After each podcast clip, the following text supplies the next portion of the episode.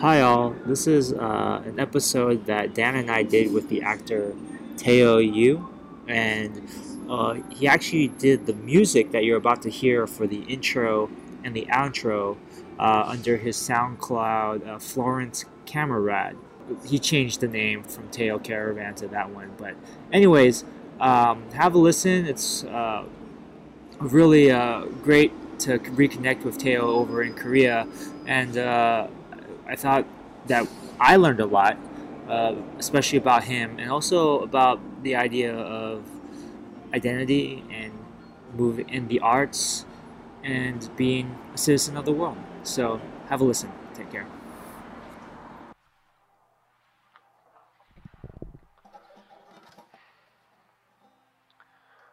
Cause I'm 66 years of age. Tonight, I'm coming down with a fever.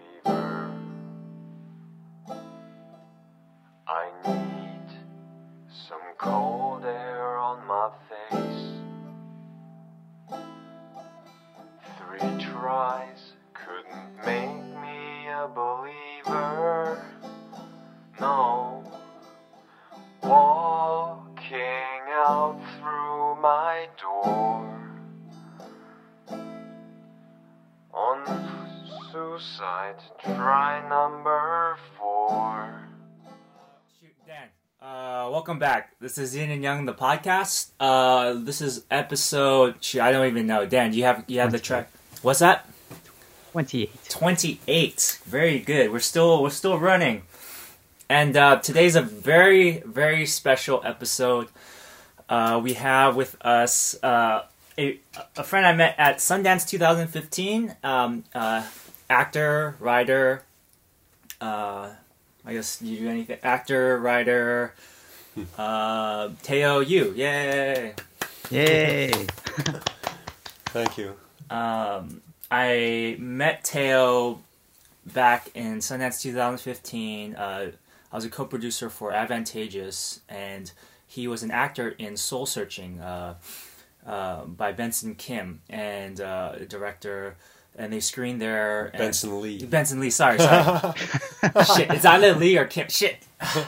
okay, backtrack. I'm gonna edit that out. Benson Lee. Sorry. As you can tell, I've done my research. Uh, and uh, yeah, it was very. Uh, I thought it was an interesting, you know, array of characters, and it was like the first time I saw that, you know, that kind of uh, Asian American story told. And then I met I met the cast uh, after the screening, said hi, and I was just very uh, uh, what how can I say? I just thought that when I met you, Tay, I thought that you were very gracious and very uh, know, very uh, welcoming person, very nice. Uh, Oh, thank you. I'm trying to be. and um, I was just so I was like, so yeah, we uh, exchanged contact and we've been in touch, you know, on and off here and there. I've been following him on uh, Instagram and seeing all the cool things he's been doing. Um, so yeah, that's uh, my like connection here, and we're here in Seoul, which is kind of crazy. yeah, um, from like. I knew that I was coming to Seoul and that I wanted to, you know, do the touristy stuff, but I also wanted to meet up with Teo and catch up with him and see how he's doing. And I think this was this would be like you know a good platform for that to to catch up and also to hear about like uh, you know your life here in Korea Mhm. and uh, we'll get to know you a little bit more. So, Sure. Yeah. Dan, anything from you or your end? Uh, nope. we can just get it started to about his background and how he got started in acting and how long he's been acting. Sure. So you were born in Germany. Yeah, I was born and raised in Germany. I was um Oh. I was 20 years old when I left for New York. Um, I originally uh, wanted to study like the the area that I that I was born in, where I grew up at. Uh, it's Cologne, and um, we have like a like a pretty famous um, physical education kind of college. You would say, Okay. yeah. So, um, so since it's so subject oriented, you don't need a high school, like a German high school uh, graduation diploma, which is kind of the equivalent of the university entrance exam. Okay. So once you have that high, which is called Abitur in Germany. Okay. Yeah. When you finish that, you you basically are allowed to to apply for you know studying uh, law or you know go to higher education for university. Mm. But um, since I wanted to study sports, I just didn't, didn't want to do that. I was like, you know, fuck it, I'm just gonna you know stop high school at you know when I'm like 16, and then I go on to that college. Oh wow, But- you're a bad student then, huh? Or Yeah, yeah, yeah. I mean, really, I wasn't. I was uh, never really good at school. Okay. Yeah, so I was an athlete, and I told my parents I didn't want to finish high school, and they were like, you know, the conservative kind of Asian immigrant parents that they are. They're like, no, you have to finish it, and you know, you don't know what you want to do in the future. I'm like, yeah, I want to do something with sports, and they were like, just finish it. I'm like, okay. So I finished it, but I made a deal, and I told them I want to, um, you know, explore. Uh, another country. I just want to, Mm. you know, travel for a year Yeah. what you know European students do after after they get their uh, after they they uh, enter the university or college. Their gap year, I guess. Yeah, their gap year. Gap year. Okay. And um, me being an athlete, I mean, most guys that enjoy sports, they either do one of the two things, and one is either watch a lot of films or play a lot of video games. Oh, and Korea's famous for for both of those. I think. Yeah, Yeah. yeah. I mean, in, in Europe, but in Korea, you also you know read a lot of um, comic books. That's like the third thing in Korea. oh, okay. But um, But yeah, in Europe too, I guess. Yeah, watch a lot of movies and uh, Yeah, play yeah. video games. I guess that's just Yeah. young men around the world. I think. I don't Yeah, know. I guess so, Um, so and me being in love with films and having had the luck of having having a, a, good I guess like a good art teacher in, in high school. okay. You Yeah. know, because my grades were bad overall besides arts and and uh, sports. oh, interesting. Yeah. Arts and sports, you did well in high school. Yeah, okay. yeah, I did well. And and sometimes when there's an artistic subject coming on in, in, in the class of English or in the, or in German class when we would talk about poetry and stuff, you know, like Yeah. for some reason there was like a natural, easy understanding for me to understand like the subject matter, to understand Mm. like like Büchner or or Goethe or you know like like German classic literature or when we would you know talk about Shakespeare Mm. it came easy for me to understand that I don't know why. Okay. And it was kind of weird because I was always in denial with like intellectual people. I was like, yeah, no, you know, I'm not one of those, you know, weird, you know, fuckers. Like, Right, right. Those artsy, artsy fartsy people. Yeah. yeah, artsy fartsy, like softies, that kind of thing. Like art house. yeah, yeah, yeah, So, so what I ended up doing after school is um, I just picked New York, you know, because Okay. it's like the capital of the world, and then I researched um, acting schools Oh, or interesting. or film schools because I was like, okay, let's do something that I'm not supposed to do, Uh huh. and then go back to my to my uh, normal path, which is like sports education, and then maybe Mm. become a therapist or something like that. Or a physical therapist. Yeah, okay, yeah, yeah, yeah. And um, and So- okay, Um. So wait. So okay. So six. So sixteen. You're thinking about quitting. Yeah. And then, and then- but your parents But I made you, finished, you finished, yeah. and then you you took your gap year, I guess. I took my gap year, and then I ended up in New York. You ended up in Yeah. okay. So that gap year included a travel to different countries, then New York. Yeah, no, just like I was like, no, I just want to go to New York. Okay. yeah, I don't care about other countries. Oh And- wow. So this is when you're 20 now, I guess. Yeah, exactly. So oh, interesting. So for high school, because you took some time, you took your time in high school, because they finish in. Well, I took my time, meaning I was so bad that I had to repeat a year. Oh, okay. You know, that, that was how dumb I was. Well, let's put it in another way. Yeah, That's how uninteresting school to me was. There we go. then. There. Yeah, yeah. So, uh, and I mean, I, I still think to this day that, you know, that the German school system is good because I have Oh, like a good basis of like a general education, Yeah, yeah. but um, a lack of understanding and finding what I'm supposed to do, like Mm. early on, to really nourish what I believed my talent, like what I now know my talent was. You know, I Okay. never knew that when I was younger. So I was kind of a late bloomer in terms of the arts. so okay. Yeah. because the one thing, uh, sorry, I was going to say was that we talked in a previous episode with uh, a martial artist, Robert, Uh huh. and um, he made a good point that, yeah, it seems like, and he was talking about the education system in Taiwan, Yeah. and it's kind of like, yeah, it's like uh, very cookie cutter. Like everyone has to go through the same program, Yeah. but then, you know, like uh, the analogy he made is like, well, uh, if you make a like if it's like uh, animals, right? Let's say the animals. If a penguin is made to like climb a tree, Yeah. the monkey's always going to beat the penguin, Yeah, of right? course. so, um, anyway, sorry, c- continue. I just that made Yeah, me think yeah, about that, yeah, yeah, yeah. because I think that's a problem. American school systems, Yeah. Asian school system, uh, Korea. Yeah, it's uh, everywhere. It's yeah. not individualized. It's just generalized and industrialized. So Yeah, that's, yeah, Yeah, that's a good that's word. the yeah. problem. Mm. So um, yeah, I I ended up um, applying for the Lee Strasberg Theater Institute in New York. Mm. Oh I- yeah. yeah, I got in in January in two thousand two, and I only wanted to stay for three months. And then I was like, okay, let's see. I'm just going to do whatever I want to do the rest of the year. Then you know, Okay. just like maybe traveling then for the rest of the nine months. But um, after two weeks, I realized um, this was it.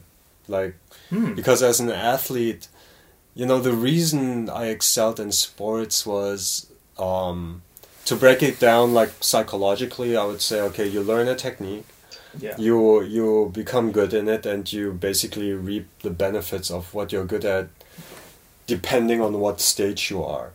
And um, for sports, it was the court. Basketball court. Yeah, the Okay. basketball court. Mm.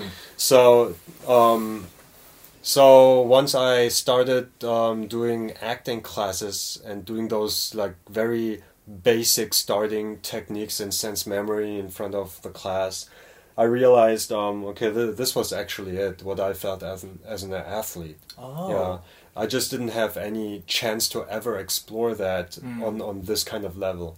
Only what I liked better in it than sports rather was that um, I can express myself on an emotional level in, in a much um, bigger, uh, di- in, in a mu- much more diverse. You Okay. know? Mm. So it was simple, you know.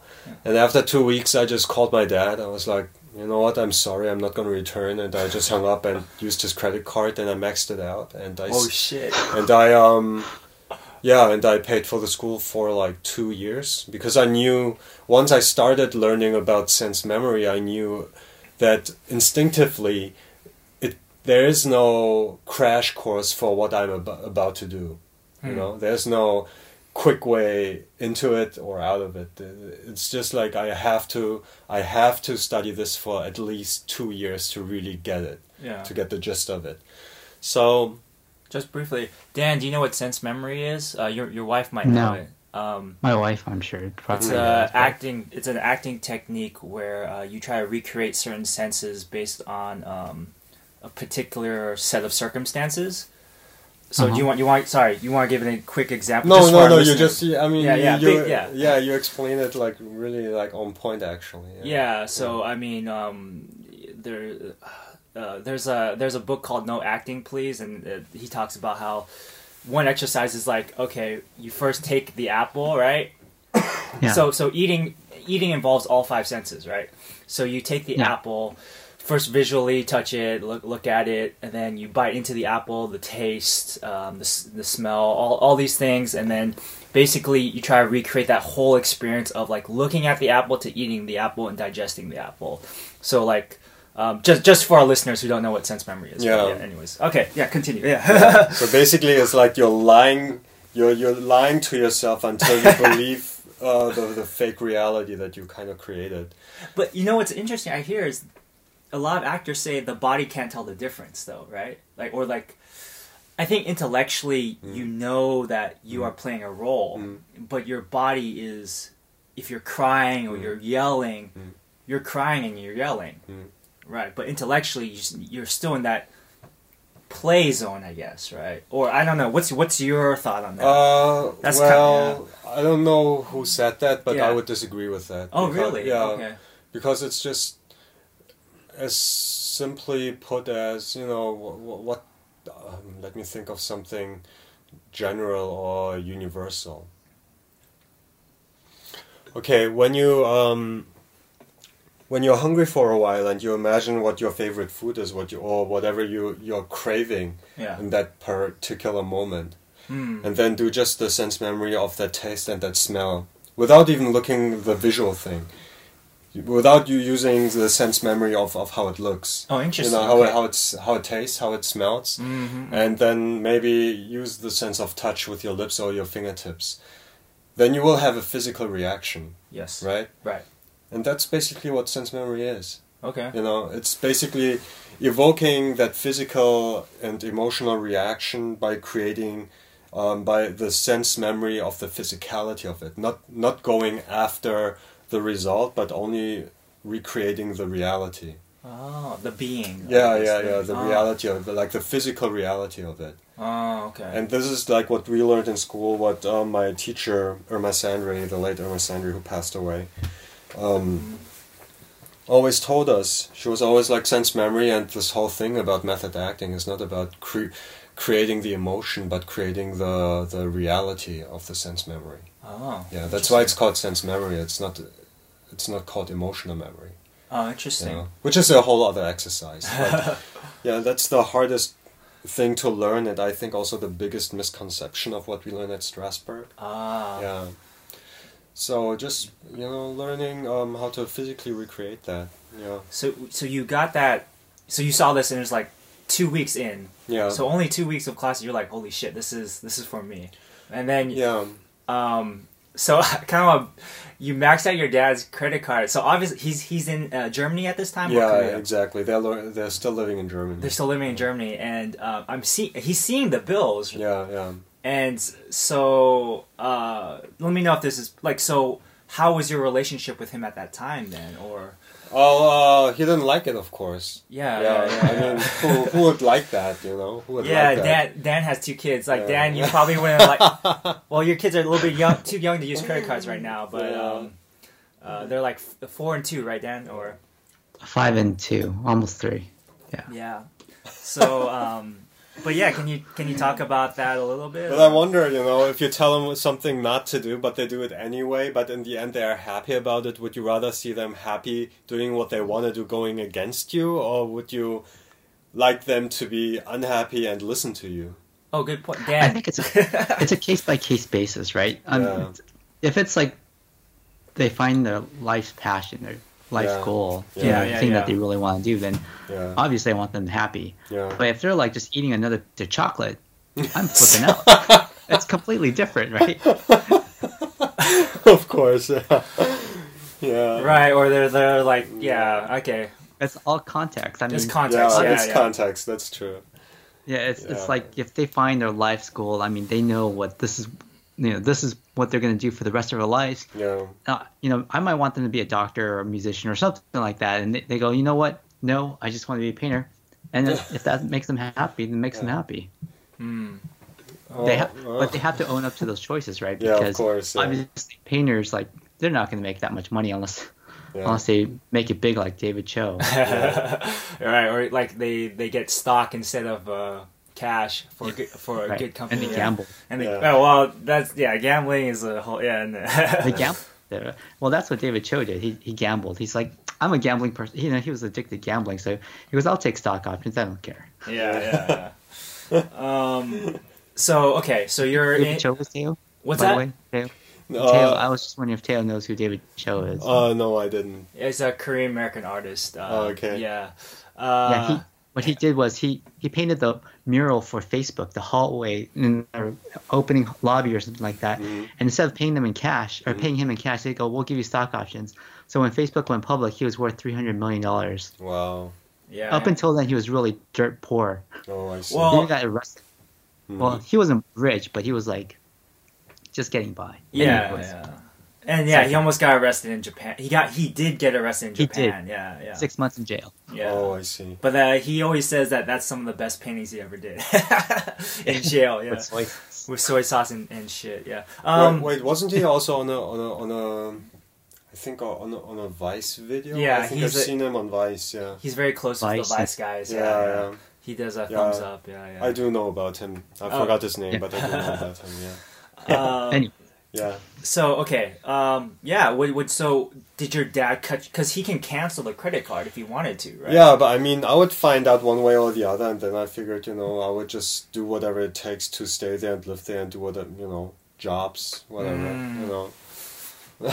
Yeah. I So- know. I was like, yeah, support me until you can or want to support me, and you know, after that, we'll see where we stand. Wow. Yeah, And you are the oldest in your family, or yeah, okay? yeah. Only son, oldest. Uh, I have a younger sister. Oh. Yeah. So I know, like, yeah, because you're the only son. So then, okay. Uh, do you feel any like? So do they put a lot of like pressure on you to like carry the family name, or like? So you're here. You're do, you're in New York. Okay, so you're in New York now. Mhm. You're acting, Mhm. and um. So you now you're maxed out your dad's credit card. What Mhm. kind of how? What do you do to survive? I guess and Well, um, apparently he wanted to keep supporting me. oh wow Yeah, so I got lucky. Yeah. At least uh, until 2004.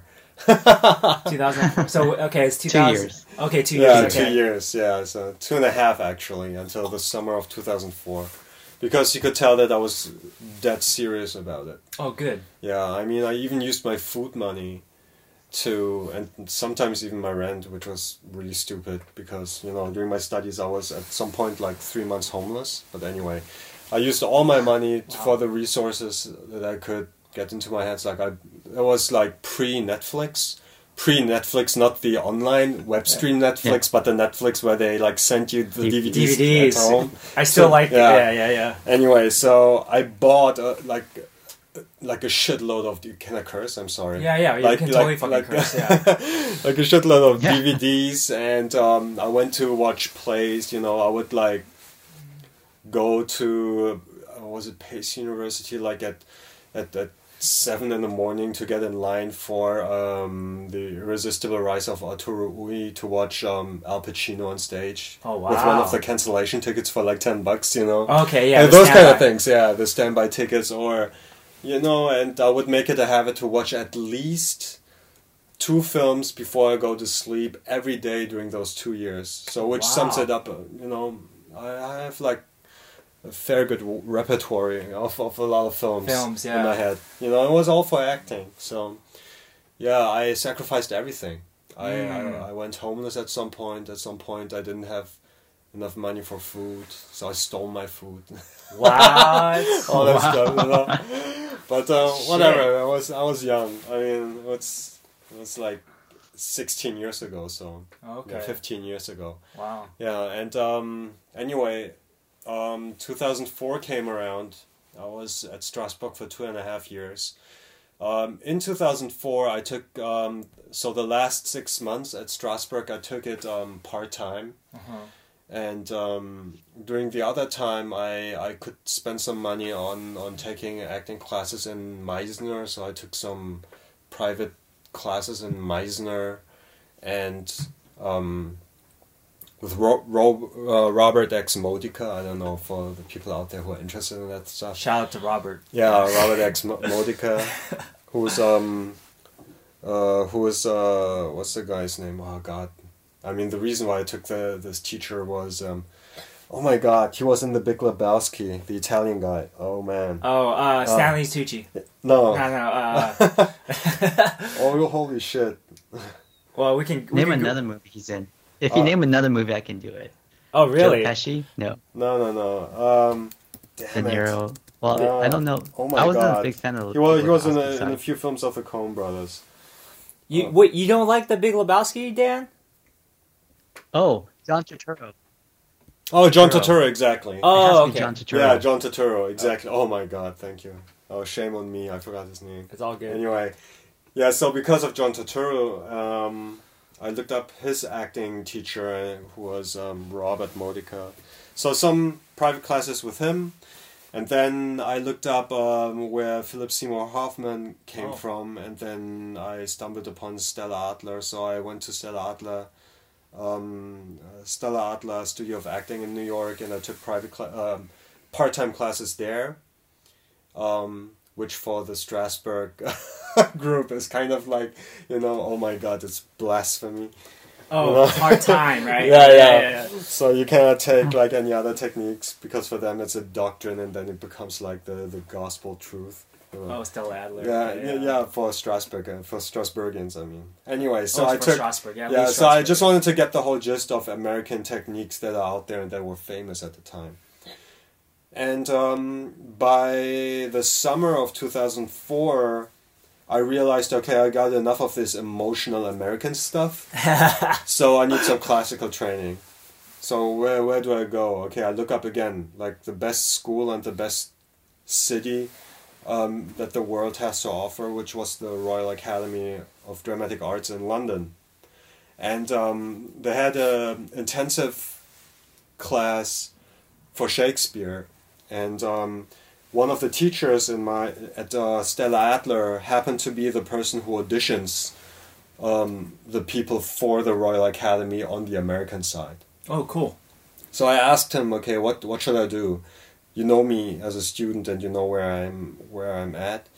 And he was like, you know, you should take this um, Shakespeare intensive class. And I was like, okay, I'm gonna audition for it, but I'm not gonna audition for you.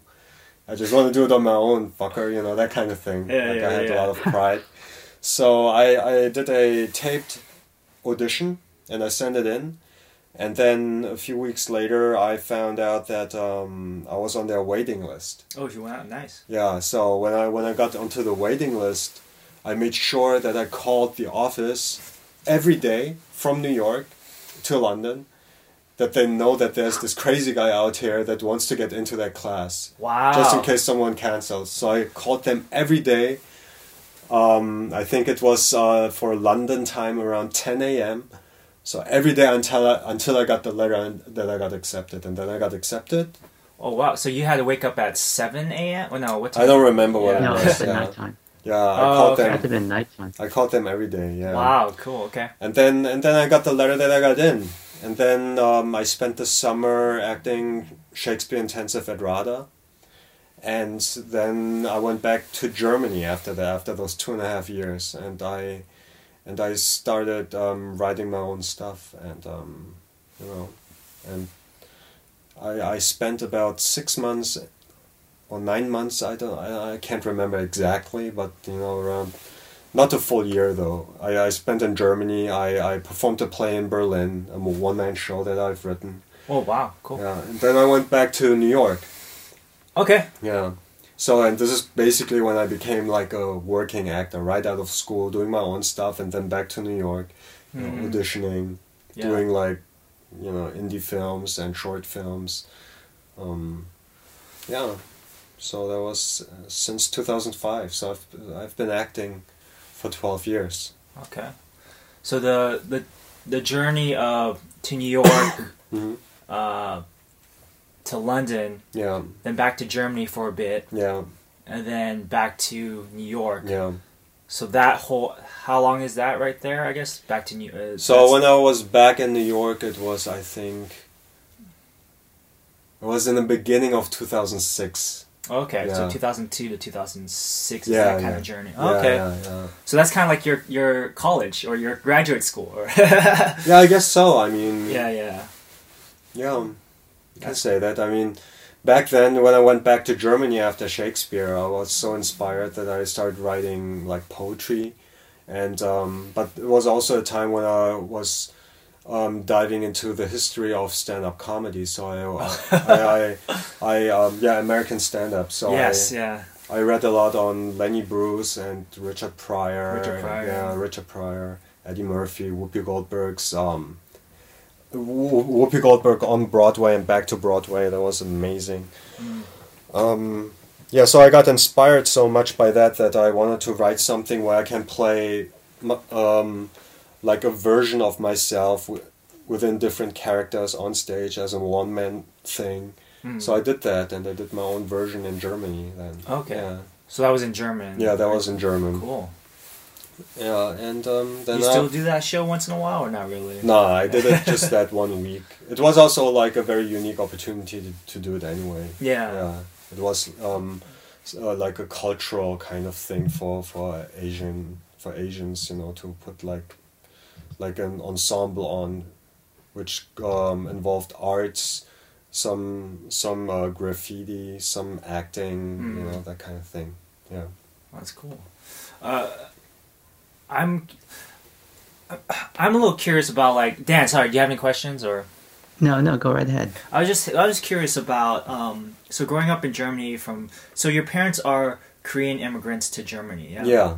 And uh, so they are they from the north, uh, like Seoul area, or are they from like Busan area, or like uh, So uh, my father's side, uh, my grandparents, they both come from North Korea.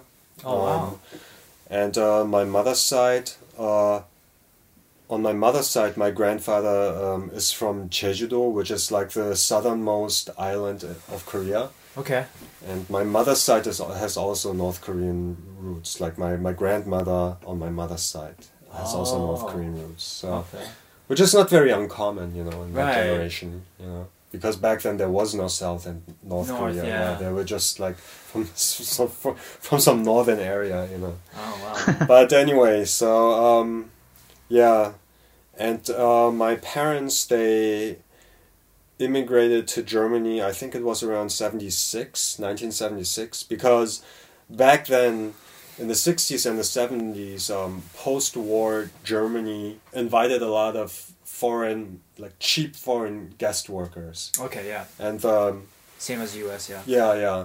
And the the bigger bunch were Turkish people and um, I think Turkish and um, uh, I can't remember what the other eth- ethnicity was, but Koreans were one of those. okay, Especially because Koreans, uh, Korean men were physically smaller, and they needed people who work in there uh, as blue collar workers in like Oh. mining facilities Oh, in the seventies. So um, yeah, my dad was one of those, and He was the mother, miner? yeah, he was a miner. Oh, and, wow. And, and my mother, all the all the Korean females, they they were nurses okay. because for some reason like Germany was short on nurses back then. Mm, Yeah, so they needed them. Um, yeah, and after mining closed down and they didn't need like that many nurses anymore, you know, um, all my friends' parents and my parents, you know, they they just settled down and they opened up like Korean restaurants or fast food restaurants or delis or you know whatnot, like similar Nice. to what like parallels to what you see what happened in the United States okay, only the cultural movement wasn't as free but more something out of necessity you know, Mm, yeah not out To of survive. like yeah not out of you know free will and you know and an american dream but more about you know surviving and because it's tough in korea and the government had this deal with germany or whatever the korean government mm. yeah So then, so you grew up. So you're you and your sister grew up um, in that. So in that environment, like, did you guys have to? So your dad was a miner nurse, and then did you also have to help out the shop when he opened up the restaurant or the shops, or no? Uh, yeah, I helped when I was after I became twelve years old. I think like, yeah, for a solid three four years, I helped my father a lot in his restaurant. Oh, okay. Yeah, That seems to be a trend, uh, especially for Asian uh, immigrants, like in uh, around the world. I guess they have to help the parents, and then um, yeah, yeah, yeah. Of course. yeah. yeah. Now, did you? Um, okay. Did you pay your dad back, or? Oh, if I pay, no, I never paid him back. oh wow. Yeah. Uh, is there any sense of sorry? This is my personal. Is there Yeah. any sense coming from such a working class background? Yeah. because my, my parents are also working class. My dad Yeah. was an engineer. My dad was a little bit more um, intellectual side. He had a degree, so he's part of the the brain drain of Yeah, Taiwan yeah. during the Cold War. Yeah. Um, and my but my mom worked in the post office, and my dad was laid off after they didn't you know contract work was over for defense. Um, so my mom worked in the post office, and Mhm. I know for me growing up as you know doing you know Yeah. producing, writing, directing, there is a sense of. Uh, it's taken me years to kind of like peel it back, but sense of guilt, Yeah. like oh, I get to pursue my dreams, Yeah. sure, Yeah. and my parents did not. Yeah.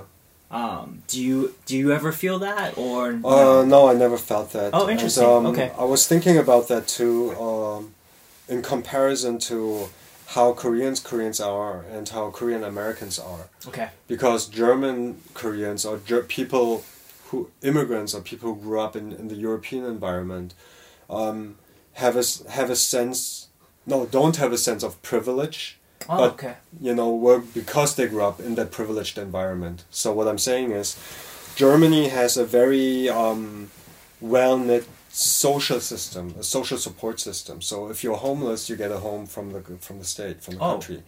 If you're if you don't work, you get money um, from the state until you find work. Of course, they give you a deadline, but they calculate ca- calculate a deadline for you um, depending on your education, how long it'll take you, considering the current market situation and economy, how long it'll take you until you get a job, and the, the state takes care of you. Oh, so the taxpayers' money actually goes back to the people, which gives you the luxury of um, always feeling secure, of always feeling safe, right? in, in whatever industry you choose in whatever you, you choose in Germany. yeah So since I never had to worry about money, I Mm. never had the issue of um, thinking about how I'm going to take care of my parents, you know, or, Okay. how, or how am I going to pay them back. And on top of that, my um, financial education um, that came from my parents was very poor because they didn't know how to handle money and how to talk about it. Ah. So my sense right now at this moment is not that of guilt and then maybe I have to pay him back, but just I have to pay him back because I don't you know, I feel like I feel grateful. yeah, grateful yeah, Just you know, very just simple it's just as simple as that. I mean it took me a long time to get come to that conclusion. Mm. Because before that before maybe three, four years back, I didn't have the sense of I, I owe him something, you know. Ah, Yeah. yeah It's like they put me onto this world, they better take care of this shit, you know. It's true though. Yeah. It's true as a parent Yeah. that I feel that way. Yeah. Wait, And- so, yeah. s- wait, Dan, can you articulate what you what you feel? uh, I mean, it's exactly what Teo just said. I mean, I, it was my my choice to bring my kids into the world, so I have to like make sure that they're set up for success. Hmm. I'm not gonna view them as like my social welfare. they're not my social security. It's, uh, It's- so, it's- some parents do that, which is unfortunate. But yeah, yeah. Yeah, this is where the Asian immigration thing comes in because Mm. it correlates with um, having more children for financial security in their elderly age, you know, Yes, yeah. you know that kind of thing.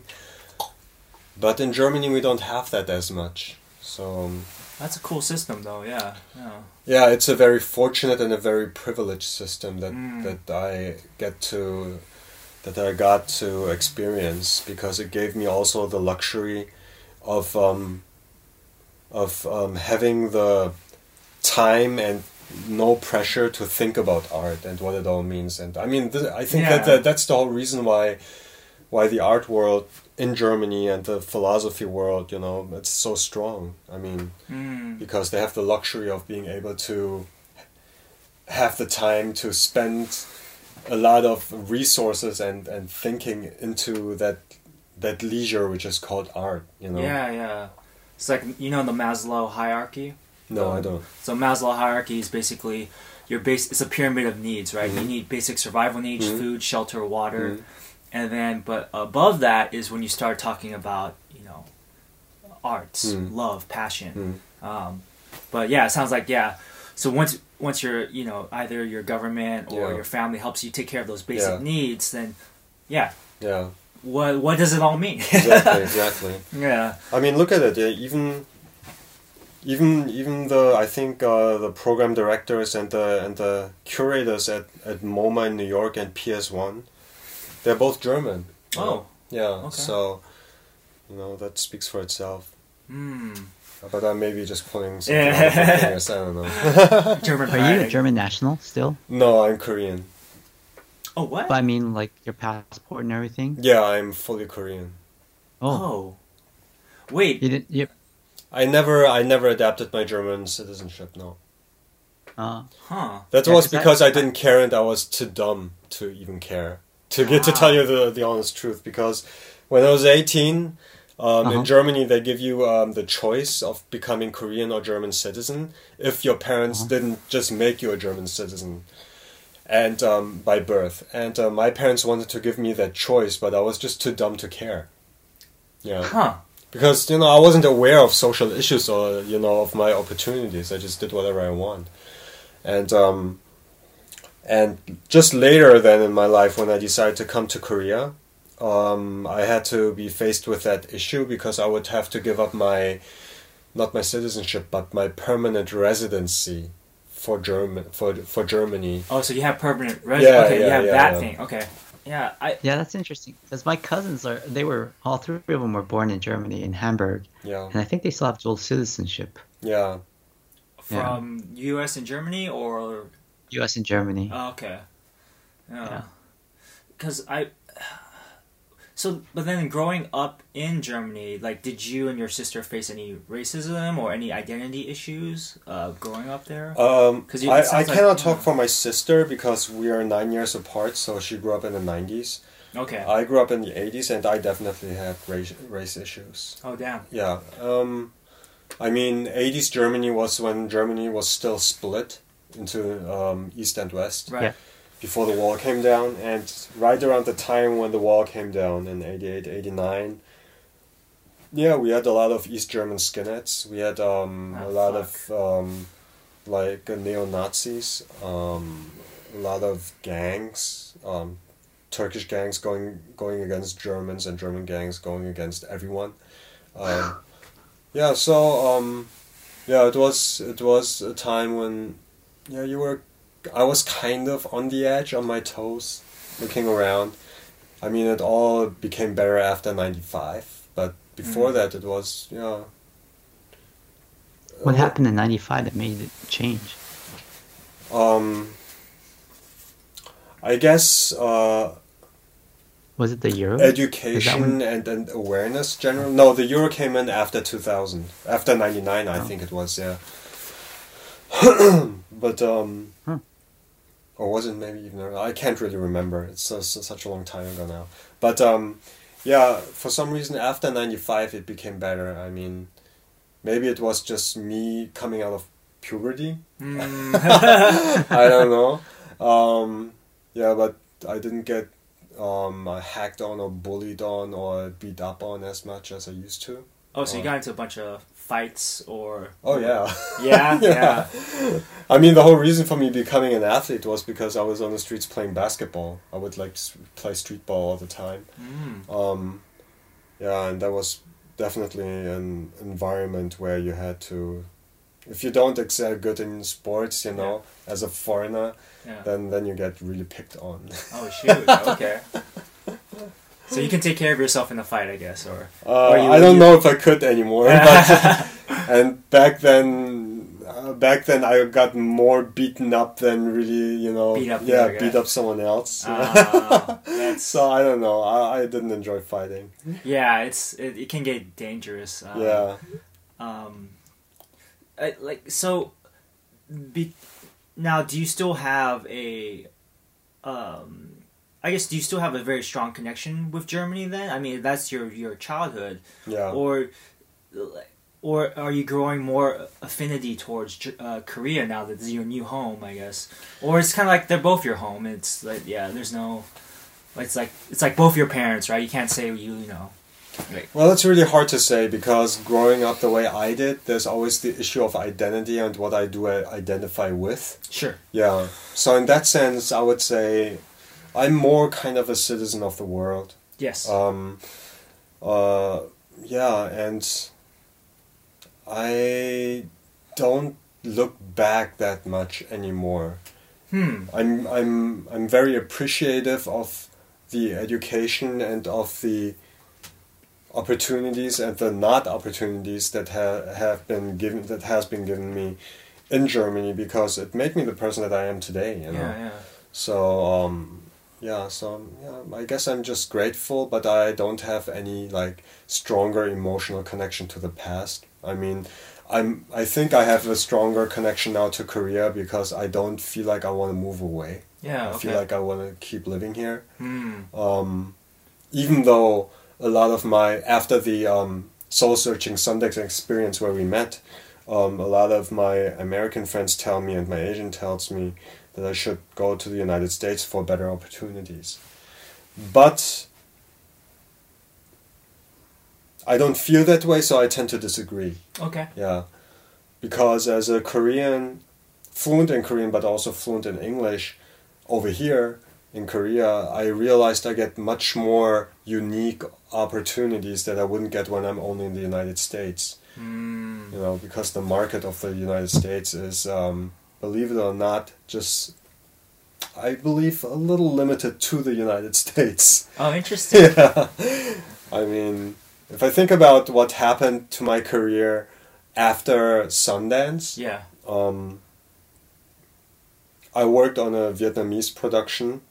The Bitcoin heist, right? Yeah, Or- Bitcoin heist Yeah. with with uh, a local production company with locals. That's cool. Um, I I worked on a on a Thai production, a local Thai production Mm. with a Thai director with with locals, and um, it was all because they were looking for a Korean actor who was able to speak English, and they couldn't reach out all the way to the United States, Ah. and they couldn't afford it. You know, Mm. I'm still not famous enough, so I'm cheap. You know, that kind of can afford me, and I'm and I'm willing to go the extra mile to make that experience for now in my career because I feel like.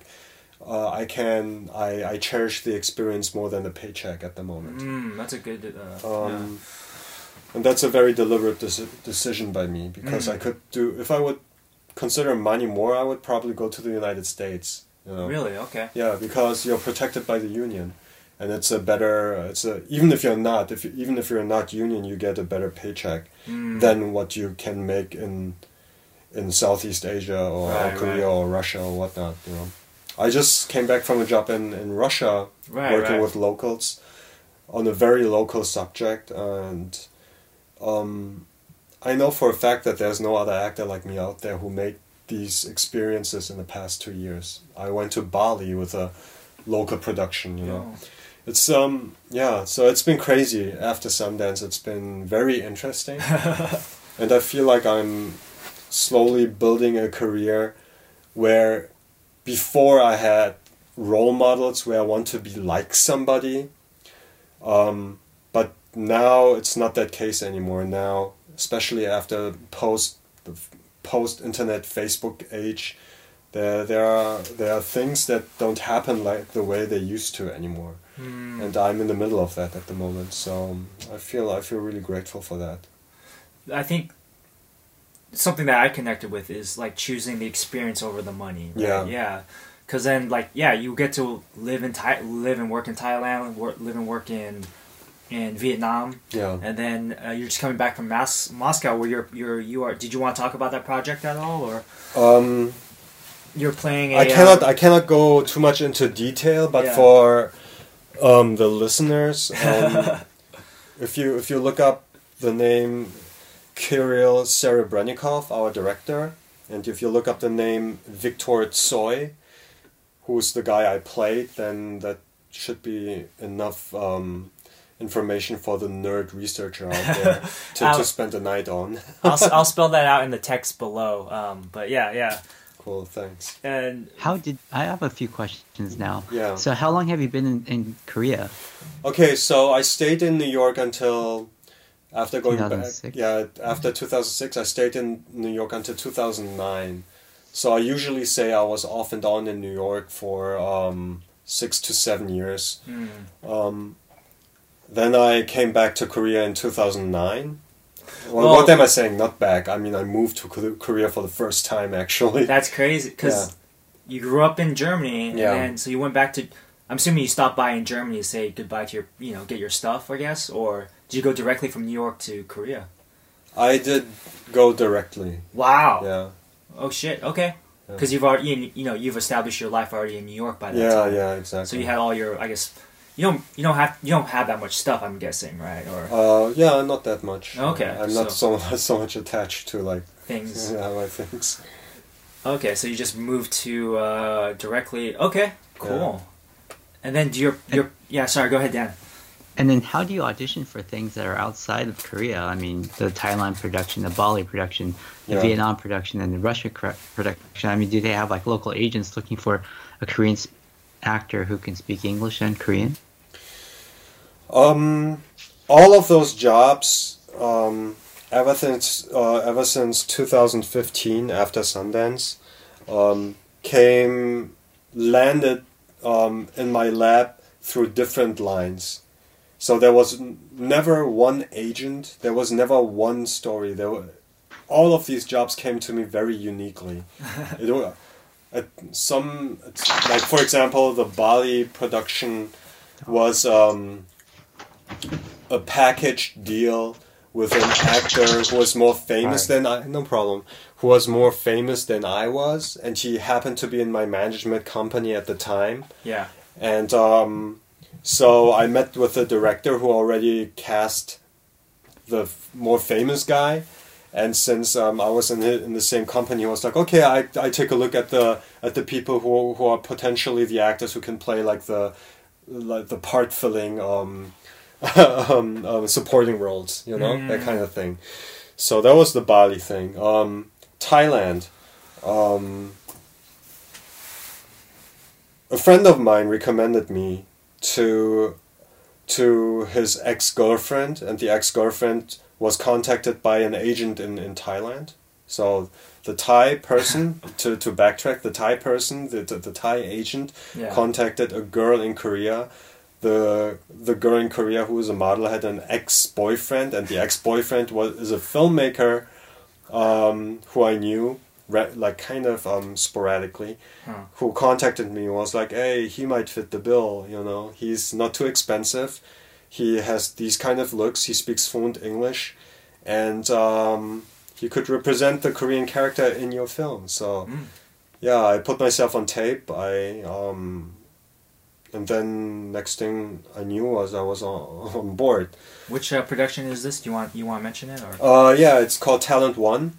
The film is called The Moment, and uh, it was kind of like a Thai version of Love Actually. It's a omnibus style episodic um, film of three stories. Um, one in Seoul, uh, one couple in New York, and one couple in London. And Oh, um, I played okay. the Seoul part, and um, my counter, my like romantic counterpart was a guy, so it was my first gay role too.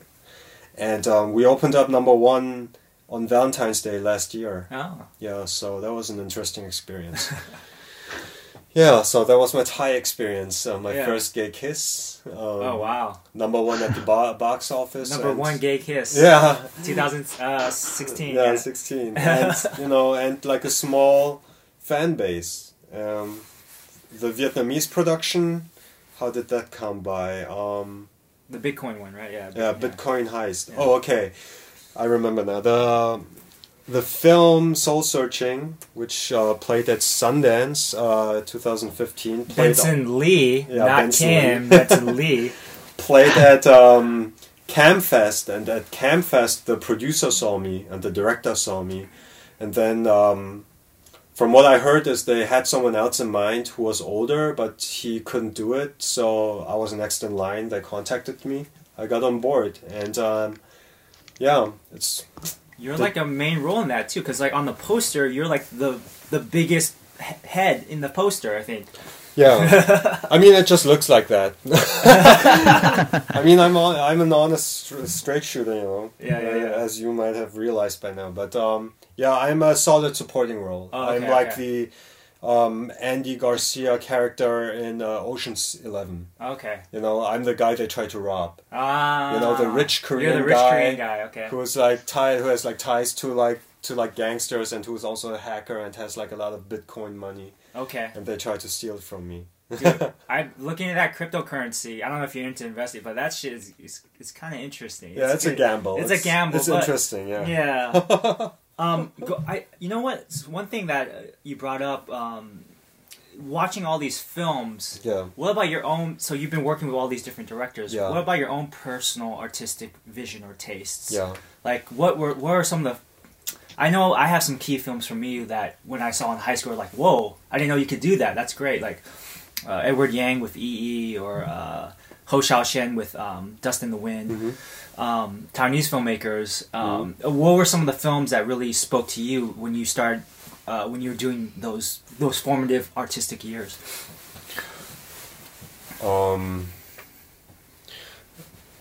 I would say three filmmakers were um, the ones that really influenced me. Um, in my purity in Germany, it was Wong Kar Wai because I didn't know that there was someone who could use the the the grammar of film to convey melancholy so well, Yeah, and I and I didn't feel as alone anymore in, in Europe as I as I used to. Um, then during my New York years, I would say uh, Michael Haneke, who did um, The White Ribbon, Amour, and um, also what was the other film? Uh, Caché. I don't know the the English title. okay. Um, yeah, Michael Haneke is definitely one of the big ones. And now, just like recently, I would say, um, I would say uh, Tsai Ming Liang. Oh, Yeah, Tsai Ming Liang is, is really someone who influenced me. Also Ang Lee, both Mm. Thai- Taiwanese. Um, right? Is Ang Lee Uh, Taiwanese? Ang Lee is Taiwanese. He's he grew up in uh, I think Pingdong or Taidong. Yeah. yeah, yeah, he is. Uh, right, but yeah. Tsai Ming Liang is Malaysian, but his career is in Taiwan. Right, Yeah, he's yeah. Malaysian and his career is in Taiwan, and that was also one of the reasons because I think one to go to come back to your question is one thing that really was um, food for my soul, emotional food for my soul yeah. was um, the feeling of displacement and therefore being always very melancholic Oh. and a day with melancholia melancholia used to be like a good day because it tend to be like very depressive in my life Wow. yeah but i fought that off very well by now and um, so yeah so melancholy because of that displacement and because of having no sense of identity and not knowing where to go and where where where i'm from um, used to be like a big struggle and a big kind of search for who i am as a Oh. person and um, yeah all those filmmakers deal with that kind of thing and Yeah. especially in the later days now Tsai Ming Liang but um, also researching about Tsai Ming Liang and then thinking about um, your background the Taiwanese background Yeah. you know they I feel like the cultural DNA of Taiwanese people has it naturally embedded in them to understand melancholy more than other Asian cultures because of their displacement from post-war China Mm. and how they fled over to Taiwan Yeah. and um, having a sense of wanting to return back but having to adapt the island as their new home Yeah. Yeah. you know so I found that always very very beautiful also Edward Yang of course he's Yeah. also one of those but um, yeah Tsai Ming Yang um, and recently I would say I would say the director that I just worked with, Kirill Serebrennikov. I mean, Mm. he hit me like really strongly, like figuratively, like yeah, above my head. he physically yeah. did not hit you, but he, Yeah, thing you mentioned about displacement, yeah, I guess that Taiwanese identity. It's interesting because there is that group that came from from China, and there's Mm. also the group that is in Taiwan Yeah. as well, and it's just like this interaction of identity. And I I also feel that in America, I, I it's a different circumstance, of course, Yeah. but like Taiwan, or Taiwanese or American. And um, now here in Korea, like they ex- they accept you as Korean, or um, I mean, how was it adjusting? I guess we can talk about that that transition period. Well, um, oh, that's that's a loaded question. Um, but to give you a, but to give you a simple answer, no, they don't accept me as Korean. Oh, But wow. then again, um, wherever I am, the uh, the local people will never accept me as one of their own. Like the Germans will never accept me as a, like a German. Shit. People in the states will never accept me as a like United States citizen, and that's okay. I mean, it puts me on a very unique edge. Yeah, I'm okay yeah. with that. And in Korea, it's the same thing. So, um, so in terms of that, another way of answering that question is, um, I can make everyone accept me as Teo. yeah, yeah, You know, so I'm just I'm just me. I don't know. Like, there's no nationality type of stigma attached to me. That's how I Mm. feel now. Like I'm just a citizen of the world, and yeah, yeah, that's how I that's how I feel. Yeah, I mean Bruce Lee. He mentioned they asked him, "Oh, are you Chinese or like what?" And he's like, "I'm a human being, right?" Yeah. yeah, Yeah, yeah. Because he was born in San Francisco, and you know, um, Dan, did you, did you have anything to add or? And I think it, it's a very common feeling probably for like Asian Americans as well, because I grew up in the '80s you know, in in San Diego, which was very white, and then the only other Asians that were around were like Vietnamese immigrants, our first generation who barely spoke English. yeah. So Th- then how how old are you, if you don't mind me asking? I'm 44. Forty four. Okay. You wow. You look Yeah. much younger. I was like, Asian. I thought because you were you were saying you know you grew, grew up in the eighties in San Diego. I was like, wait, are we the same age? You know. Yeah, I'm older. Yeah. yeah. Because Because you're in mid thirties now, Teo. Or you I'm I'm thirty six. Oh, okay, okay. Yeah. I'm I'm the youngest here, thirty three. So yeah. Mhm. And sorry, Dan, what, what, what were you gonna say? Oh no, it's just I think it's a very similar kind of feeling Mhm. because in the '80s in San Diego it was very very white. hmm Uh, so you're you're definitely. If I, I went back to China hmm in '84 to go visit, and we stuck out like a sore thumb, me and my cousins, because we dressed differently. Everyone could see us. You Yeah. know, we walk down the street and they go, "Oh yeah, those people are not Chinese. They Mhm. might look kind of like Chinese, Yeah. but they're not." Yeah. I, I I don't know if this is the same for you, Teo. Like I speak Chinese, I speak uh, Mandarin with a very thick American accent. Yeah. I mean, that's something you probably have to unlearn, right? To to be able to act in Korea. In Korea. Yeah. Yeah. Yeah. Yeah. I mean, I'm still. I'm I'm not really struggling with it anymore. I Oh, cool. used to because I had I had a thick accent too, but I work I'm working I'm still working on um I'm getting speech classes Oh, every cool. every week. And um yeah, but by now people don't recognize uh, my accent anymore. Like I don't Ah. have one anymore. Okay. Yeah, they they realize that I- I'm not from Korea via the content and my thought and my attitude, you know, Ah. and not by my Ah. speech. right. Yeah. But when they see you, they they can't tell. Yeah, they can't. They can't. Okay, your style now seems fairly Korean, I guess, or is this? Korean No, it's style? not. No, this is. I don't know if this is Korean or not. This is just me. this know? is you. Yeah, it's just me. And um, but um, like, and of course, you know, I dress for the occasion, occasion, or for the character when I go to a meeting or audition. Yeah. So they can't tell. But um. Um. Yeah. If I talk to people, they just say that that I'm very unique. So Oh. you know, that's that's good enough. That's fair enough. Yeah, I think. I guess I could work. I I. I'm conflicted about this issue because I can work on my. I, I need to improve my Mandarin, of course, but my accent. Like, do I want to spend effort on reducing my accent or actually learning more, be more fluent in Mandarin? I, Mhm. I'm focusing more on just being more fluent, right? Reading, writing, um, because if you could, if everyone can understand me, Mm. For the most yeah everyone can understand me. They just can tell i have a thick accent so whatever you know. So you know people in america have different accents in Yeah, different parts yeah, of the states and no one says they're less american or Yeah. whatever.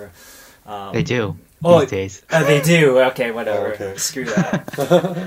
Um But yeah I, go ahead do have a question. yeah. So the, the the productions that you ha- did in like Thailand and Bali Uh-huh. and uh, Korea, or not Korea, but Russia, Yeah. were they in English? Did you have to, or were, did you like? I mean, you were a Korean Um, character. They were like- always different. Um, for the production in Bali, I had to speak Korean. For Vietnam and Thailand, I spoke um, English.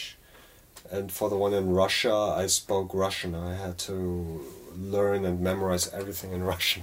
wow Oh, shit. because you play a a russian national like a rock a, well he's like a russian icon Victor Tsoi. yeah, victor he is, Tsoi, yeah So I played. Okay, for a little bit background information about that guy. Um, he passed away in 1990 in a very dubious uh, car accident. People think it was um, something else, Mm. so-called something else.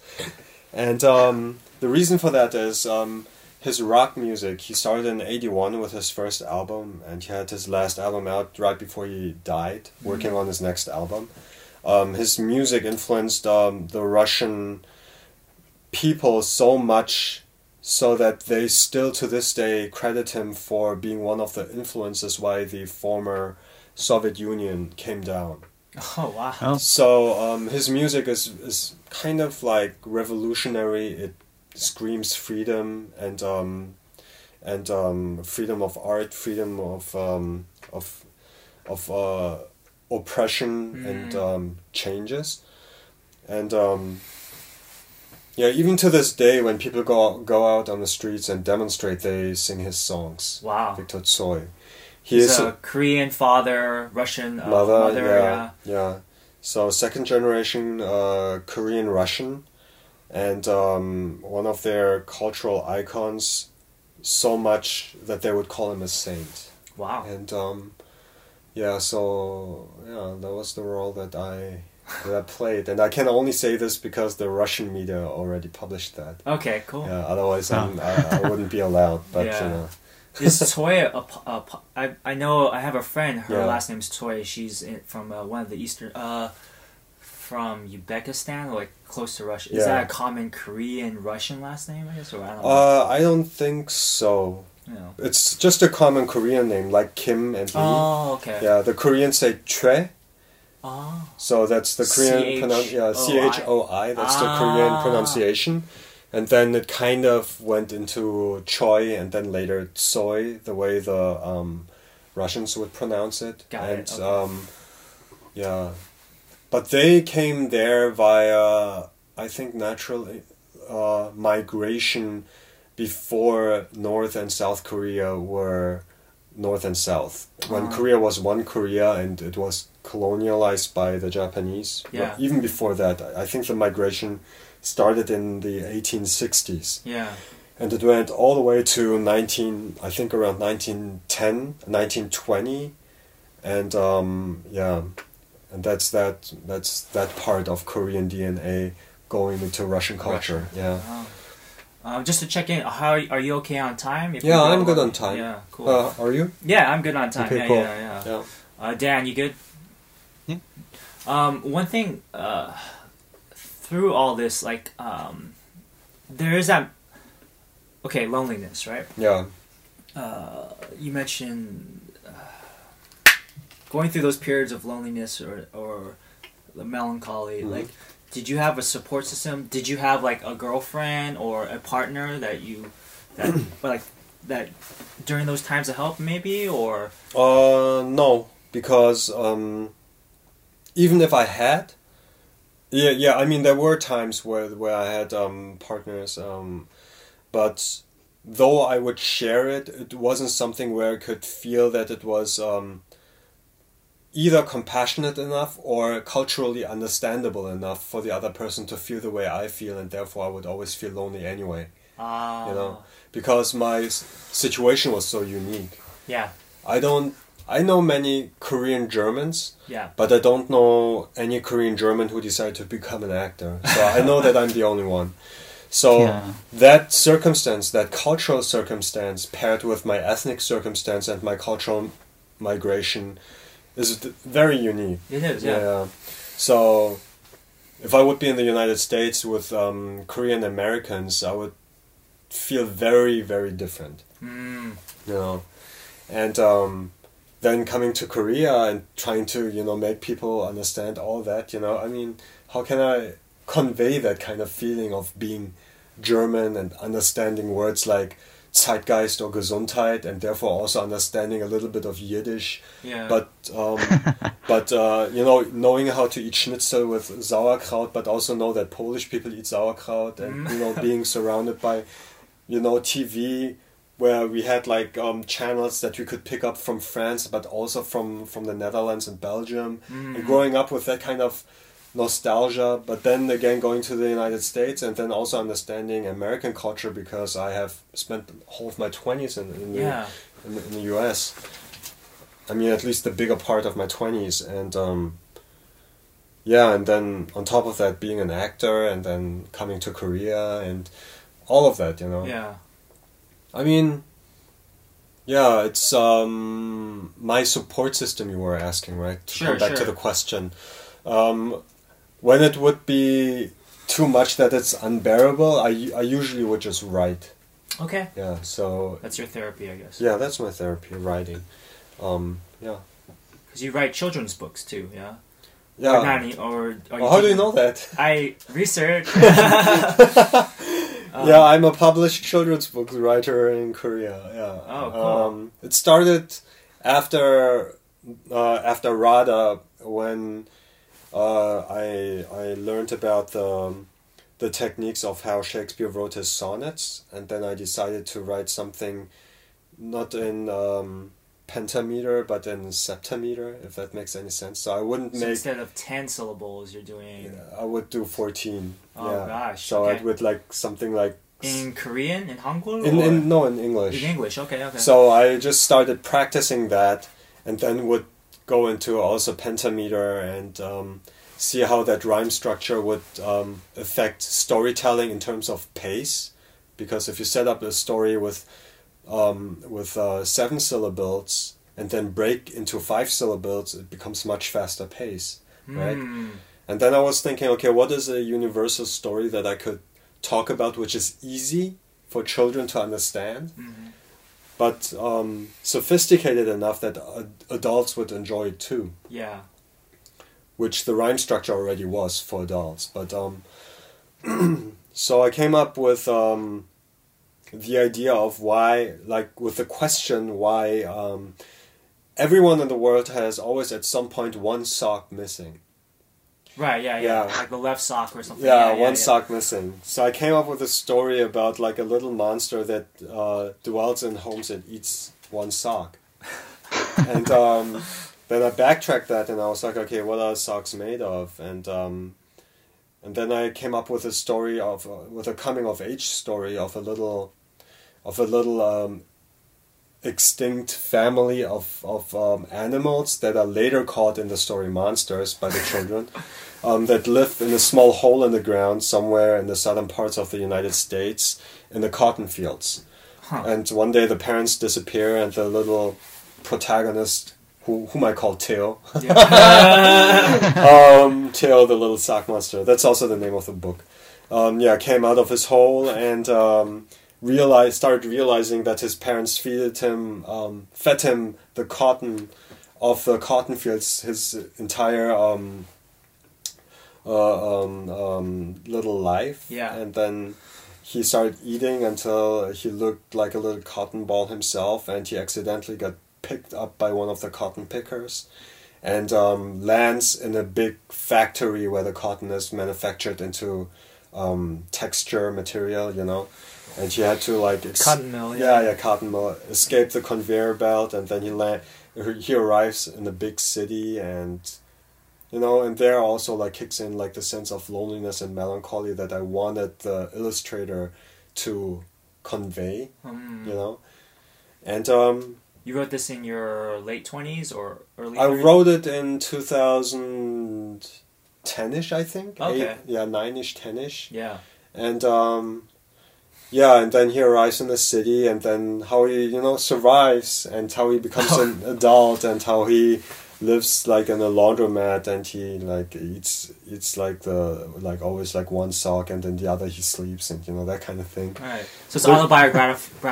autobiographical Yeah, yeah, like the yeah. sens- the sensibility, the emotional sensibility of it was something that I tried to put in there. Also because I always hate the fact that children's books nowadays are tend to be always educational, and I hate Ah. that because um, I grew up on a lot of audiobooks in the 80s in Germany. What what Germans love are audiobooks. Oh, cool! I love audiobooks. Yeah. Yeah, yeah. But um, I used to listen to them as um, records.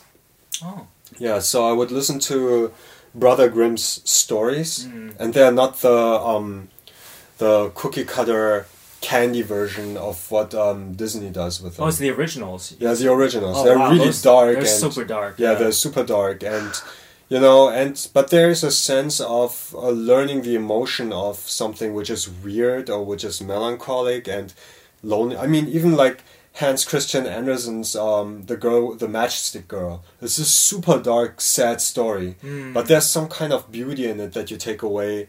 You know, learning it when you're a child, mm-hmm. because you know you, you listen to that story like an old grandma's voice is, is telling you that story via like this recorder Yeah. before you go to sleep, and you're like, oh, you know, and you fall asleep Yeah. and you wake up and you kind of forget about it, but you know, but maybe you know there were some stories that you know they were so scary that I would cry, but then the next day you would be like, okay, that was interesting. Yeah. So I felt like you know in my story I wanted to convey that feeling of loneliness and melancholy, which was very important for me, and uh, Mm, so uh, yeah, writing.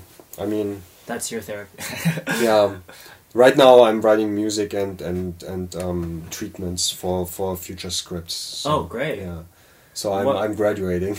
You're gra- what kind of um, music do you are you writing? Like rock music, pop music, or like uh, instrumental, or well, I would say if you if you wanna put it into a category, I would say the closest would be world music okay. because um, I try to use cheap instruments and record them and mix them up in my laptop by myself. Yeah. Um, for anyone who's interested out there, if you look up the word Teo Karavan with a K, you can find um, a few of my songs, all like early samples on, on SoundCloud. Oh, nice. Um, Check it out. but Teo um, Karavan with a K. it's very amateur level right now. Right now, I'm back from playing this guy Victor Tsoi, and there's like enough reverberance left that I wanna start writing a whole album. Oh wow. So so I'm on my second song right now, and then but it's all in Korean this time. okay. Yeah, the Teo Karavan stuff was like in English, but now I'm all in Korean. Yeah, but the, I only do that on the side, you know. Yeah, just- yeah. That's your. yeah, and the reason why I do it in Korean is also because um, I, at the same time I want to ex- I want to practice my, my my way of Korean expression. Oh, yeah, okay. you know. Yeah, so it it's it serves like two purposes. Uh, Going back to your characters, hmm um, are you? Is it easy for you to shake off your character? Like, I guess getting into the character takes a lot of research and a lot of work. Yeah, Um, now, and you live in that space for however long the production is. I'm Yeah, assuming. yeah. Yeah. Now, do you? Is it hard going back to like, oh, Teo, citizen of the world, Teo, you? Yeah. Is is that is that a easy transition for you, or is it kind of hard, like moving in and out of productions? Uh, for me, it's always hard. Um, Okay. Yeah, for me, it's always hard, and it also depends on the on the gravity and the the um the intensiveness of the character, Sure, sure. but also on the paycheck Yeah. because uh, yeah, I'm being honest. hey, man. hey, man. We're Yeah, because, we uh, gotta you know, eat. Yeah, yeah, yeah. You know if, if they pay me so much for for a um, supporting role and I got it like two weeks before we go into production, then there's only so much I can do Yeah. in yeah. preparation, and therefore I'm not as invested. That doesn't mean that I don't want to be. I still try my best, Mm. but um, you know, for the pay grade of the amount my character is on screen, you know, I, I always do, but you know, I always do more than, of course, what I'm getting paid. I always try to do more, and I always try to be in undisposable. Yeah, yeah, yeah. Is that the right word? Uh, in- Indisposable. in- indisposable, yeah, Indisposable, yeah, yeah, yeah, yeah. So that's what I try to achieve on set ultimately, but um, you know, depending on the gravity of, of of of all those different circumstances, you know, it takes sometimes a bit longer, sometimes a bit shorter, but it's always hard. Uh, so you still have that reverberance of Victor in your body, I guess, or I mean, yeah, because um, it was. I mean, the Victor Tsoi character was one of the hardest things that I've ever done in my life oh shit. because r- the Russian language I have so much respect for. That's something that you don't mess around with. Yeah, yeah. And um, because I had to get it to a level where I'm being accepted as the person that they know as their saint. Oh gosh. You know, think about that pressure. That's a lot. Yeah, Yeah, yeah. so um, it's like playing a mixture of Kurt Cobain, Morrissey, and um, and uh, and Jim uh, Morrison. y- yeah, yeah. Um, it's like uh, I mean, and Bob Dylan. Bob I mean, Dylan, yeah, yeah, like a shit. mixture of that. You know, all, all those three, the, four the, the people. fathers of Yeah. their genres. Yeah, so that's like how, how he is and um so yeah i don't think that i'm going ever going to be able to to undo the memorizations that i did for all the songs and for the for the script that i went through the, this last summer wow. yeah That's crazy. it's always going to be like a part of me, I guess. so, Yeah, but I guess fine. that's something you enjoy that you choose these experiences that become a part of you or Yeah, Teo. yeah. This ide- I- identity of Teo. I guess. Yeah, yeah. I mean, I I welcomed the challenge, Ah, and um, and when they offered it to me, I was like, man, okay, I knew about, I knew about this person, yeah.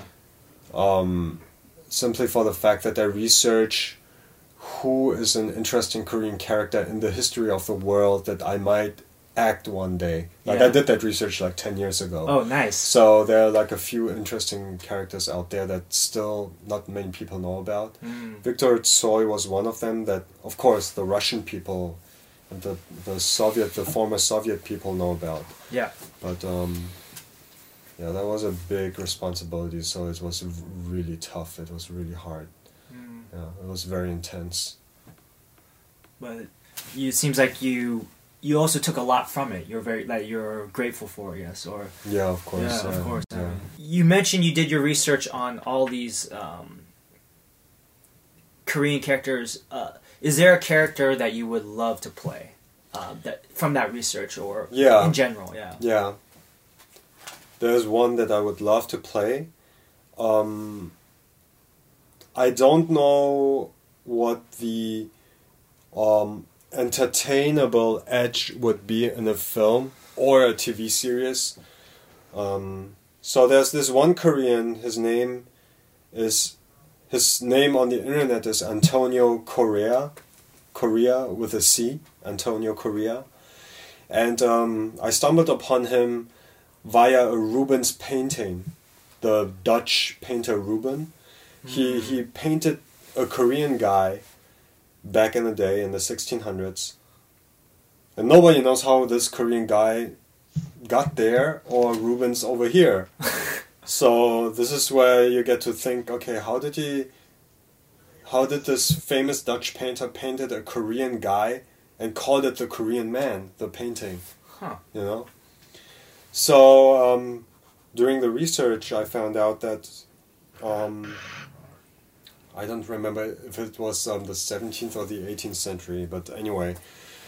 Um, so um, Jap- Japan, during like one of their um, um, reigns over Korea, sold uh, Korean slaves to um, to to uh, merchants that would come all the way uh, to Korea via Japan Oh by traveling. Um, I don't know if it was over the Silk Road, you know, after um, after what was his name? Anyway, yeah. I don't know if it if it was over the Silk Road or via sea, but they came all the way to Japan, and there was this one Italian guy who bought three slaves, three Korean slaves, and he kept the one that um, studied Latin and Italian the quickest. Huh. And that guy later was christened and named uh, Antonio Corea. He came all the way back to Italy, um, and had his own family, and his he adapted his nationality as his uh, last name. And there's still um, a a line to him to about um, I think it was like something like um, 300 families or something in a small village in Italy that um, that know about this story because their own family their last name is Corea Oh shit. yeah with a C To So- this day. yeah What? to this day Wow. yeah. So I had like different ideas about how I could pitch this story, combine it with something modern and like like a treasure hunt, and you know someone goes back and tries to look, you know, for something that the original uh, Antonio Corea kind of buried, or I don't know, like you know, Yeah. Okay. something like that. But um, yeah, that was an interesting story. It would, Right. would be like an interesting um, period piece, but you know who would invest in something like that? You're like coming back to the reality of the business, you know. So Italian market maybe. Yeah, or maybe. Korean market. Yeah. yeah, I mean, who would be then? You would have to think who would be the market. You know, who would be the the audience to Mm. sell it to? So there's no money in it. So it needs to be an independent art house film. Yeah. And if that's the case, then who, which director would be invested enough to make such a story? So I realized, you know, maybe like an interesting pitch would be um, making it about food. You know, Okay. something like that, because Italians and Koreans love food, very much alike. Yeah. Yeah. So I don't know. Like, so I'm just you know, that was one guy that I would love to play. Another one. Um, his name is E Lee Mirok, Lee Mirok, and um, he fled Korea during the um, reign, during the Japanese reign, um, right after the First World War. Um, and he fled. Somehow he ended up in Germany. Oh, okay. Yeah. You're, The reason why he had to fl- flee, why he flew the country Korea was because he was a, a resistance fighter against the Japanese. hmm. And what he ended up doing in Germany is he was a resi- resistance fighter against the Nazis too. so he kind of became famous in a small village in, in that locality of the Germans.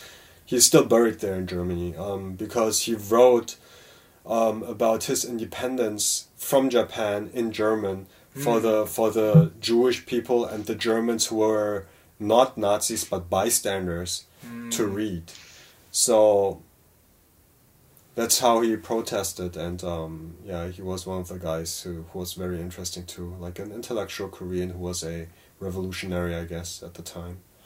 Have you thought about writing and directing, or just writing and acting? Um, yeah, I mean, the reasons why I also started writing treatments is is um, I'm investing in stories that I want to uh, create myself as a filmmaker in the future. Yeah.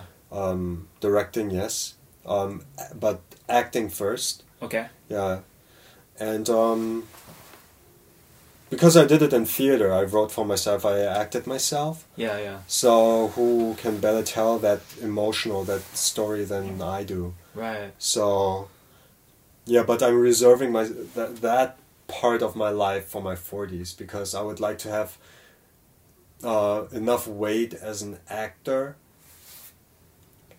or have my name be a platform for investors to to to pitch a story to get investment. Okay. Yeah. know?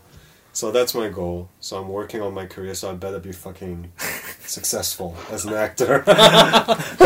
yeah. Sounds like you're doing interesting work. I mean, your homeboy, um, Justin Chon. Shout out to Justin. yeah. He did uh, Gook. Have you seen that yet? Or Uh, yes, I've seen the rough cut, but oh, it's I on the rough um, cut, Okay. but I haven't seen it in, in the theaters yet. I want to. I like he was like, yeah, I don't watch it. I'm like, yeah, I know. I'm not gonna. I'm gonna want to wait. I want to watch it in the theater with an audience. You Oh, know, really? That kind of thing. Yeah. Oh wow. Okay. Yeah. Uh, it's um, not to spoil it, but yeah, it's good. It's it's it's very well received. I think, especially not just Asian American community, but Yeah. community at large. Yeah. Because uh, kind of like these sub histories, right? Yeah. This is a very recent history. This is in his li- our lifetimes, right? Yeah. Yeah. Yeah.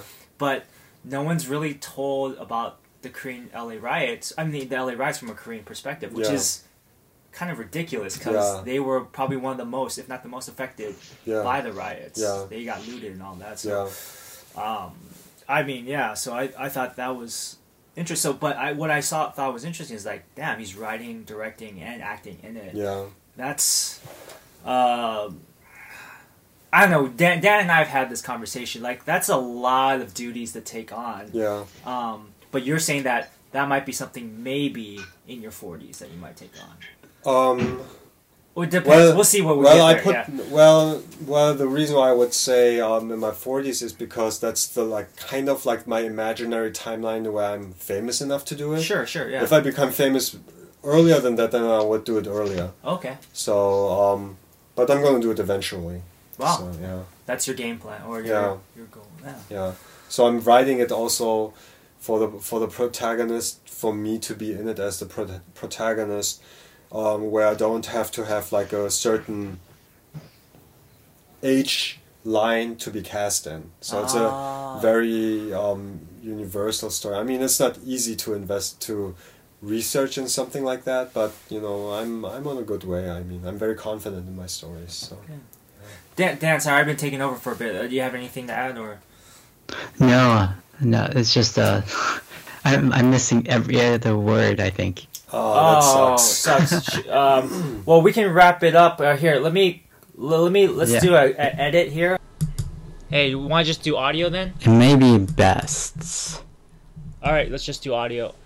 Okay, well, we'll we'll kind of finish it up with a few last questions then. Um, Dan, so did you have anything to add to that, or Uh, no, but uh, okay? maybe you should ask Teo to take you out to uh, uh, some clubs.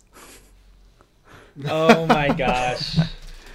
That's Uh, fun. I went to, I've done uh, it one once yet- in Korea, so you should go. Okay. Um. Okay. Maybe. Maybe. Yeah. Okay, and we're back. Sorry for the technical difficulties. Um.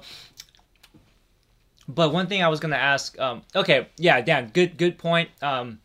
I do want to. I'll do a whole like Korea Taiwan episode when I get back. I guess. Well, I'll talk about my experiences. Yeah. I did. I did go to like a bar last night. I tried to, you know, talk to some ladies. Um. It was tough, but. um. But uh. Uh, one thing I was gonna. Okay, you you mentioned one thing. I kind of wrap it up was uh, a little bit about. I think a lot of artists or a lot of um, a lot of people uh, Uh-huh. deal with um, feelings of displacement, loneliness, or Yeah. melancholy. Yeah. Um, so, what are some of the tools that? Because that's something we do talk about a little bit on Mm-hmm. this on this podcast is about mental health a little bit. Like, Mhm.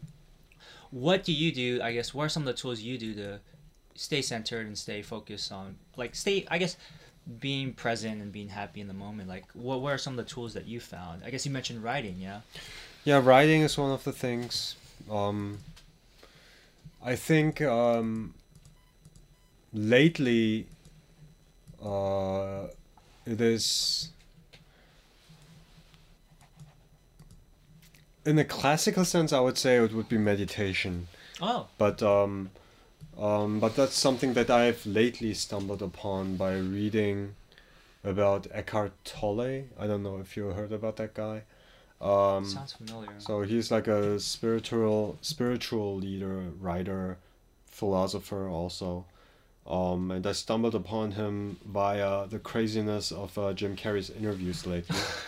And, yeah, his yeah. interviews are great. Yeah. So yeah. I wanted to know what that is all coming from, and then you know I I found about I found out about this German-born. Um, he lived part of his youth in, in in in Spain, then later in Britain, and then went over to Canada and the United States. Um, so he's a writer, and yeah, basically he's much about spirituality and how to live in the present moment Hmm. and um, yeah, that helped me a lot, you know, because to paraphrase his words, he's saying he he was um, in a in a time of his life when he when he was very depressed. He was saying, you know, I can live I can't live with myself anymore, and he wanted to commit suicide. Yeah. But um, there was a moment where he thought about okay, this grammatical structure of saying I can't live with myself anymore. So where's the uh, who's the I and who's myself? Hmm. So he basically separated the two in the sentence structure. So, so I can't live with myself anymore, and um, basically to give it in a nutshell, from the way I perceive him, is um, he was saying that the history of our language is about sixty thousand years old. human language. Yeah, the Okay. history of human language, which means the history of compart- compartmentalizing thought is also only as old as that, maybe even younger. Yeah. You know? And um, so before that, we lived with very basic um, intuitive needs and intuitive action, right? Yeah, we yeah like an so, animal. Yeah, like an animal, exactly. Yeah. We want to eat, fuck, Yeah, sleep. exactly, Yeah, yeah, yeah. yeah. So um, basically, what he's saying is that um, our thoughts are not our identity, but our thoughts are the structures of the language and the social surroundings that the language created. Okay. So we we are not supposed to mistake our negative thoughts for our being, for who we are. You know, and um, that what we feel negatively, what we think about, you know, about the traumas of our past, about the worries about our future, you know, our emotion emotional life comes from that process of thought you know? Rather than really being present in the moment without all those worries so that that, that rang a bell with me that, that kind of struck a chord with me. So it helped me a lot being very balanced and centered because based on that you know it's it's easier to be just present. If you mm. don't if you untrain yourself to worry about the traumas of the past to worry about what happens in the future you know just worry about thought in general. So- worry about thought in okay. yeah. Worry about thought in general, cause uh, I guess. So, if there's anything, sorry, yeah, that's yeah. a lot to process worry about now. thought. I'm trying to look at the sentence structure there. So Yeah. like worry. So thought, thought as the actual. That that actually um, having those negative thoughts yeah um, is something you should worry about having. I guess is like or or just let it just let it be or like just let those thoughts be. But but kind of disassociate that with your idea of who you are or yourself like oh oh shit i fucked up um, i'm a terrible person so that's Yeah, maybe yeah. a certain pattern right yeah yeah yeah so then you're saying if instead of worrying about are you really a terrible person, more about worry about that thought of thinking you are a terrible person. maybe. Yeah. Okay, interesting.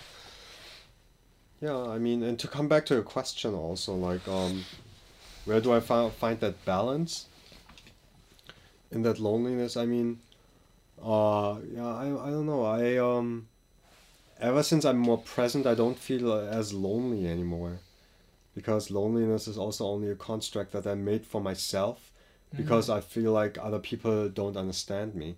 So with that comes a lot of fear and a lot of worry. But if I don't worry about that, I can just express myself honestly and directly and sincerely. Mm. So um, without being worried about if the other person understands me or not. You know. Okay. So and I feel like the worry itself makes the other person not understand me as clearly clear, clearly as um in opposition when I don't worry about it and I just express myself maybe the person understands me better you know Right. Instead of worrying about Yeah. the outcome. exactly Right, instead yeah. of worrying about the outcome which is also I guess kind of Bruce Lee's philosophy right. yeah Yeah. so th- which is not uh, easy because we are so trained into thinking a certain way you Yeah. know? yeah but um I'm in a good place right now You think? Yeah. Good. Dan, did you have anything to add to that, or? Dan, are you there? Dan said goodbye. I'm Dan. here, but I, I'm again. I'm missing like every other word. Oh, okay. man. Oh man. Um. Well, let's go ahead. Let's wrap it up with. Uh. Do you have any last questions? Uh, no. Yeah, I think that that I think it's a good place to end. I mean, um, I always do feel it's, especially as artists or creators, it's very easy to seek validation from an audience, from a if you're an actor, from a, the director or producers, and say, "Oh, hey, am I am I good enough?" Right? Mm. Uh, but I think what you mentioned is kind of that idea of being okay with yourself first instead of worrying about what other people think about you. Is, Yeah. is that paraphrasing or is that is that safe to say or I mean, you should still be respectful to other people Mhm. and you know, but I think what you mentioned is like first expressing yourself honestly uh, and truthfully and, you know, not caring too much about uh, what other people think, I Mm. guess. Is that a, a, a, a approach that you're that has helped you? Um, not in a sense the way you um, the you the way you structured it because it implicates that um, an audience that I cater to, which I Ah. don't worry about in general. It's it's more about how I was in my own head and and how I'm not in, in my own space any like in, like about I mean it's hard it's hard to explain. It's um I think I um because my and I guess my constructing that sentence Yeah. already implies that there's a focus on the audience or a focus on this other that you're trying yeah, to yeah. please. I Yeah. guess. Yeah. Yeah, so this is like really deep psychology, psychological stuff Yeah. because Yeah. because it's like you know I'm saying I'm not doing it for um, the reaction of the other, but you know it's also ironic because you know I live within that context of the other as well. So, um, but but to come back to your question, um, yeah, it's just being about um, being myself, I guess. You know, being just being myself and being honest with myself. That's that's I think the most important thing. Just being honest with myself, to myself, um, about myself, which is not always very easy, but Right. you know, That's what I'm trying to. str- Yeah, I think we're all trying to strive for. So, Yeah. Yeah. Um. Okay. So the last section we do is something called uh language corner. Yay! Okay. Language corner. hey, Yeah, where we share a uh, phrase from uh, a language that we know or are studying. Uh, let's see. Uh, Dan, did you have any uh, phrase prepared today, No. or anything that you've been thinking about? No. Because uh, okay, well, I guess um, this is a very important phrase. Uh, probably, if not the most important phrase. Um, uh, 厕所在哪里? Right. So that's Mandarin. 厕所在哪里 is where's the bathroom, right? So, so in in in Taiwanese, which I spoke a little bit when I was a kid, and I forgot. Uh, the dia- uh, the dialect would be, uh, 边 uh, 变奏的变奏的多语，变奏的多语 so it's totally different. Mm. Yeah. So 厕所在哪里？厕所 is bathroom. 在 is the um, location verb. 在哪里 where? 厕所在哪里？变奏的多语 And in correct me if I'm saying this correct. Uh, so I learned this in Korea while I've been traveling. Here's a 과장실 어디예요? Oh, that's pretty good. Oh yeah, yes, yay! 과장실. I've I've been practicing that a lot because uh, I drink a lot of water and I gotta go pee, so I, I learned that quickly. I guess. Mm-hmm. so that's my phrase of today: is uh, where is the bathroom in the uh, 厕所在哪里 Mandarin, 扁瘦的 doughy, uh, Taiwanese and 夸张西欧 odieyo. It's uh, Korean, yeah. So, yeah. um, Dan or uh, Teo, did you have anything? Or? I continue that sentence into German. Wo ist die Toilette? Where's the letter? And then I'm going to continue that sentence into Russian. Где toilet? Where's the toilet? Okay. Is, and is it the same? It, uh, I'm curious for those languages. Is it? Are they saying where's the toilet or where's the bathroom or like? 'Cause- Um, I think toilet is more universal. Yeah, we're using Ah. toilet. We have a slang in German where we say Klo. Wo ist das Klo? Where's the closet or? No, it's it means Toi- where where's the toilet? Yeah, Ah, cool. yeah. Bathroom. Bathroom is a very American thing to It's say. It's a very yeah. yeah. yeah Or washroom is very British, I think. Yeah, I or- guess so. yeah. Dan, yeah.